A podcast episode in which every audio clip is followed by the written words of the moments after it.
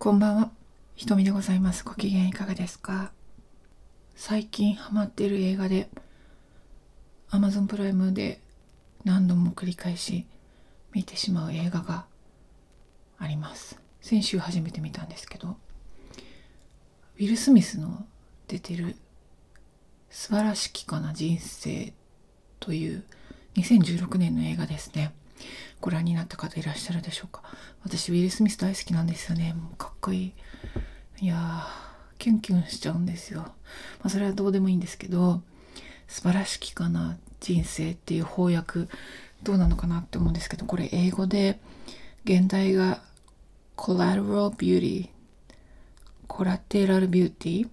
私あの開発コンサルなんでねあの融資を借りる時の土地を担保するという担保とかなんかそういう意味で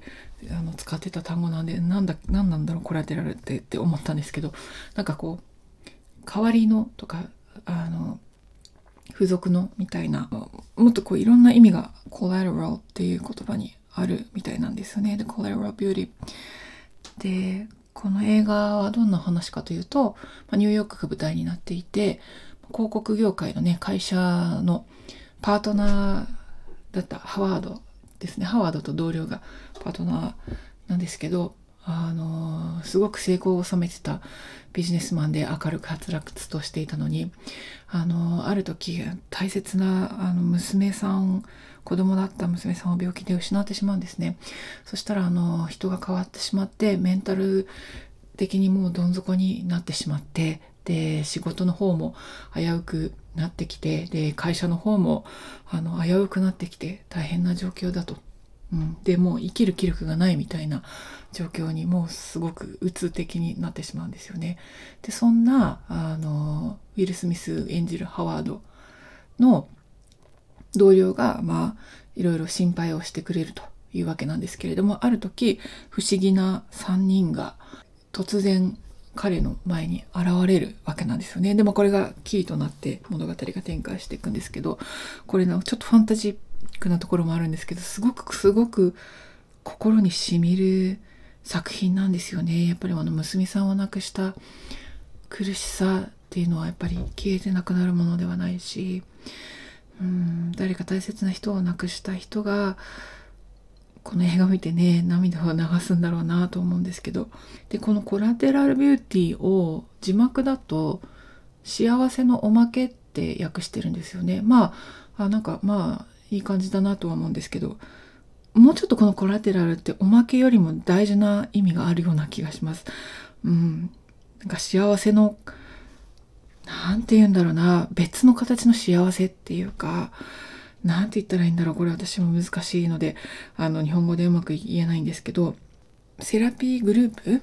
ですよね。よくあの同じ悩みを抱えた人たちが、ね、椅子を輪にしてあの悩みをあの話し合って、えー、まあ、定期的なセッションを行って癒されていくみたいなそういうのアメリカの映画でよく出てきますけどでその時にその子供を亡くした親たちのそういうヒーリングセッションみたいなものを主催していらっしゃる女性が出てくるんですよ。でその方もやっぱり子供を亡くされていて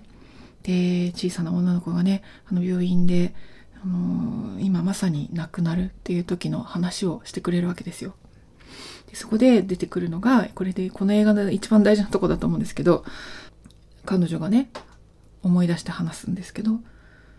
その何年か前に娘を亡くした時に病院でまさに病室の外でね座ってあの涙流してた時に隣に座った女性が「誰を亡くすの？誰が亡くなるの?」って聞いてきたと。うん、で娘ですっていうふうに言ったらその女性が「Just be sure to notice the collateral beauty」ね、幸せのおまけにちゃんと気づいてねみたいな、うん、言い方。でその幸せのおまけっていうのがその今まさに子供が亡くなる彼女は何なのか分からなかったみたいなんですけどで後でその映画の中であのその時のことを語ってるんですけどその1年後に、うん、突然何を見てもバッとこう涙が流れてくる涙が溢れてくる思いが溢れてくるっていう風になったんですってそれでその涙は子供を亡くした悲しみの涙ではなくてもっと別のものだとでそれがこのすごい美しいセリフがあるんですけどどんな涙かっていうと These were tears born from this kind of profound connection to everything. It was the collateral beauty. ここはね泣かせるんですよね。だから子供を失った悲しみの涙じゃなくて1年経ったら突然全てのものとの深いつながりがある profound connection to everything って profound って深いとかそういう感じだと思うんですけどそういう世界の美しさとかですよね。あの全てのものからに私はつながっていてそのことが涙を呼び起こすそれが幸せの負けコラルビューリーなんだっていうことに気がついたっていうことを話してるんですね。あのまあ、字幕だと「私は全てのものと深いつながりを持っている」って書いてあるんですけどうんなんかもっとこのセリフすごいすごい短いんだけどすごく深い気がするんですよ。うんなんかこう失った悲しみっていうものにずっと人はやっぱりとらわれるしその悲しみっていうのは言えるかもしれないけど消えることはないんだと思うんですよ。一生そこにあるものだと思うんですね。でもでもある時時間が経って、まあ、このね映画の場合は1年後なんですけどうん世界の美しさとか全てのものとの深いつながりを持っているそこに今ある美しさ素晴らしさ生きてるっていうことに気がつくそういうことなんじゃないかなってこれねいくらでもいくらでも深く考えられるような気がするんですけど、えー、これをね聞いてらっしゃる皆さんもうんどういうふうにお考えなのかなって思います。で一つ最近これでちょっと思い出したことをお話ししますね。私あの2000年から2001年でジンバラ大学の、うん、修士課程で、まあ、学生寮に入ってたんですよエジンバラで。でその学生寮ってランダムにいろんなあの留学生とかをこう組み合わせていくのであのフラットメイトああの、まあ、ルームメイトですよね、まあ、フラットメイトが私は2人いたんですねで2人ともアメリカ人だったんですよでその1人がリサっていう私より5歳ぐらい年上かなのアメリカから来たあのノースカロライナ州出身の女性でで、まあ、彼女はクリミノロジーあの犯罪学を勉強してたんですけどね、まあ、アメリカのねあのスクールシューティングとかそういう話ですよ。まあ銃乱射のね話、うん、なんかそういう勉強してた。正義感の強い明るくて本当にあの素敵な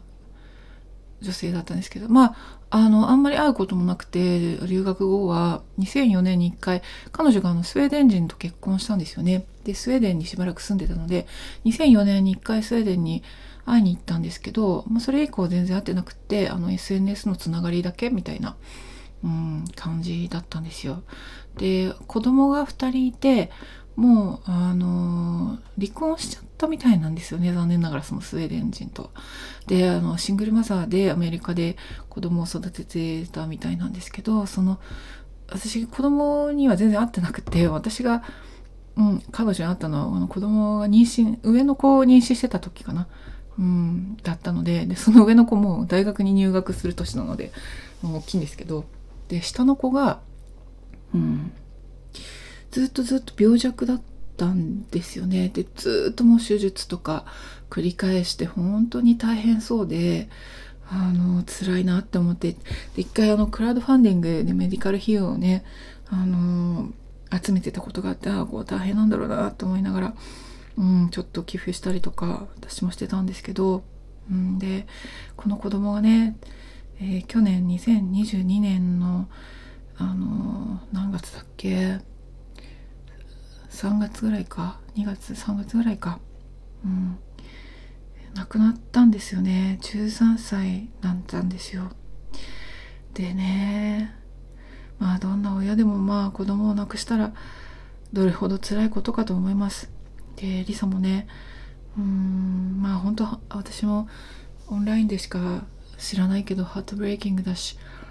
うんずっとインスタに写真載せてるんですよ息子の。2人の息子とかあのうんその亡くなった下の子ね。でなんかもういたたまれなくてで苦しいどれだけ苦しいかと思うんですよ。でそのねちょうど1年前ですよ。この子が亡くなったの13歳で。でもその時からねずっとずっとずっと子供の写真ばっかり子供の写真ばっかりあの載せててな本当になんかもう悲しくて悲しくてあの辛いなって思ってたんですけどでもようやくね彼女はねうん立ち上が立ち上がりというか今ねあの上の子が大学に入ってこれからあの悲しみを乗り越えて頑張っていこうっていう時にあのリサもあの新しくねあのセラピーかなんか、うん、ちょっとメディカル系のあのスクールに通い始めて、うん、やっぱ人をね助けたいというか、うん、そういう気持ちが湧いてきてるんだと思うんですけどまああの新しい道を進みたいって頑張ってるところなんですよ。でもうインスタがずっと悲しくてあのね辛かったんですけどでもねつい3日前かなあのマートルビーチってどこにあるのわかんないんですけどこれノースカロライナ？あのわかんないんですけど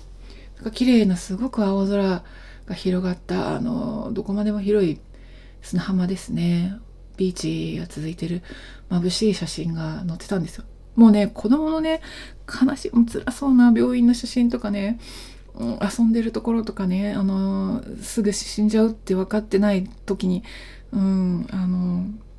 まあ明るく遊んでいる時の写真とかもめちゃくちゃこのハートブレイキングなんだけどそんな写真しかなかったのにこんな海の写真を載せてあって載せてきたからあって思ったんですよねでここにあの書いてあるのが彼女のねインスタのコメントで読み上げると Days like this I ask myself why I'm not doing these things more often. Note to self seize the day more often, make more time for myself なんでこういう素晴らしい日一日みたいなのをもっとたくさん過ごしてこなかったのかなと。忘れないように毎日を大切に、うん、自分の時間を作ろう。なんか息子の悲しい悲しいばっかりになってたからやっとこの美しさとか海の美しさ空の美しさ景色の美しさビーチの素敵な空間。なんかやっとこういうものとつながったのかなって思うんですよ。ちょうど1年後ですよね今。つまりこれも彼女の幸せのおまけなのかなって映画の中でもね娘さんを亡くしてちょうど1年後にそんな出来事があったあの全ての深いものものと深いつながりを持っていて涙が溢れてくるみたいなあのそういうセリフがありましたけどなんか1年経って私の友人のリサもあの13歳の息子の死から、うん、悲しみは言えないなくならないけどでも世界の美しさとか生きている美しさとかそういったものを感じられるようになってきたんじゃないのかなっていうふうに思いました。ちょうどねこの「素晴らしきかな人生」という放題の映画を見た同じ時期にこんなリサの投稿を見たのでなんか胸に胸に響くものがありました。うん。これについて私はそんなにあの何て言うのかな私が言えることはあまりないしうん十分深く理解してないかもしれない消化してないかもしれないけどこういう幸せのおまけみたいな考え方があるんだなって、うん、思いました。ねこの映画あの「素晴らしきかな人生」ってちょっとねタイトルがベタベタっぽいんだけどどうなのかな？ウィル・スミスのね映画で Amazon プライムとか Netflix でもあるみたいなのであのもし見たことなかったら見てみたら是非見てみてくださいませ。ということで今日のお話はこの辺にします。雨雲ラジオ55回目瞳でございました。ありがとうございます良き一日をお過ごしくださいませごきげんよう